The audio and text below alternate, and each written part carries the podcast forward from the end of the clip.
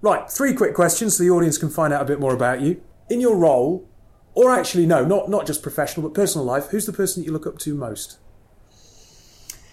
I look up to my wife actually. Yeah? Uh, she's incredibly different from me. She's just, just gone back to university to do an arts degree.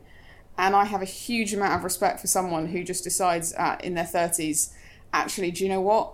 This thing is going to make me happy and I really want to pursue it with all my heart. And it's a complete step out from the usual career treadmill I think a lot of us are on. Um, Yep. And I have a huge amount of respect for her ability to just say, no, this is what I want, this is my priority. And she's having great fun doing it. I'm very Amazing. jealous. Yeah, Yeah, everyone should go and do something they enjoy. exactly.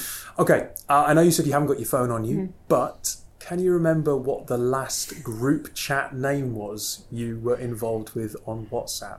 I can, and it's called Henny Hen Hen because I am in the middle of uh, organising a hen do for this weekend, and there has been an absolute flurry of uh, last minute WhatsApp messages about things to bring and where's the bride going to be Have, you- wearing. have you had to mute the group? I have had to mute the group. It's gone a little bit crazy this morning, I have to admit. Okay, and lastly, if you were CEO of Facebook, what would you do? other than quit.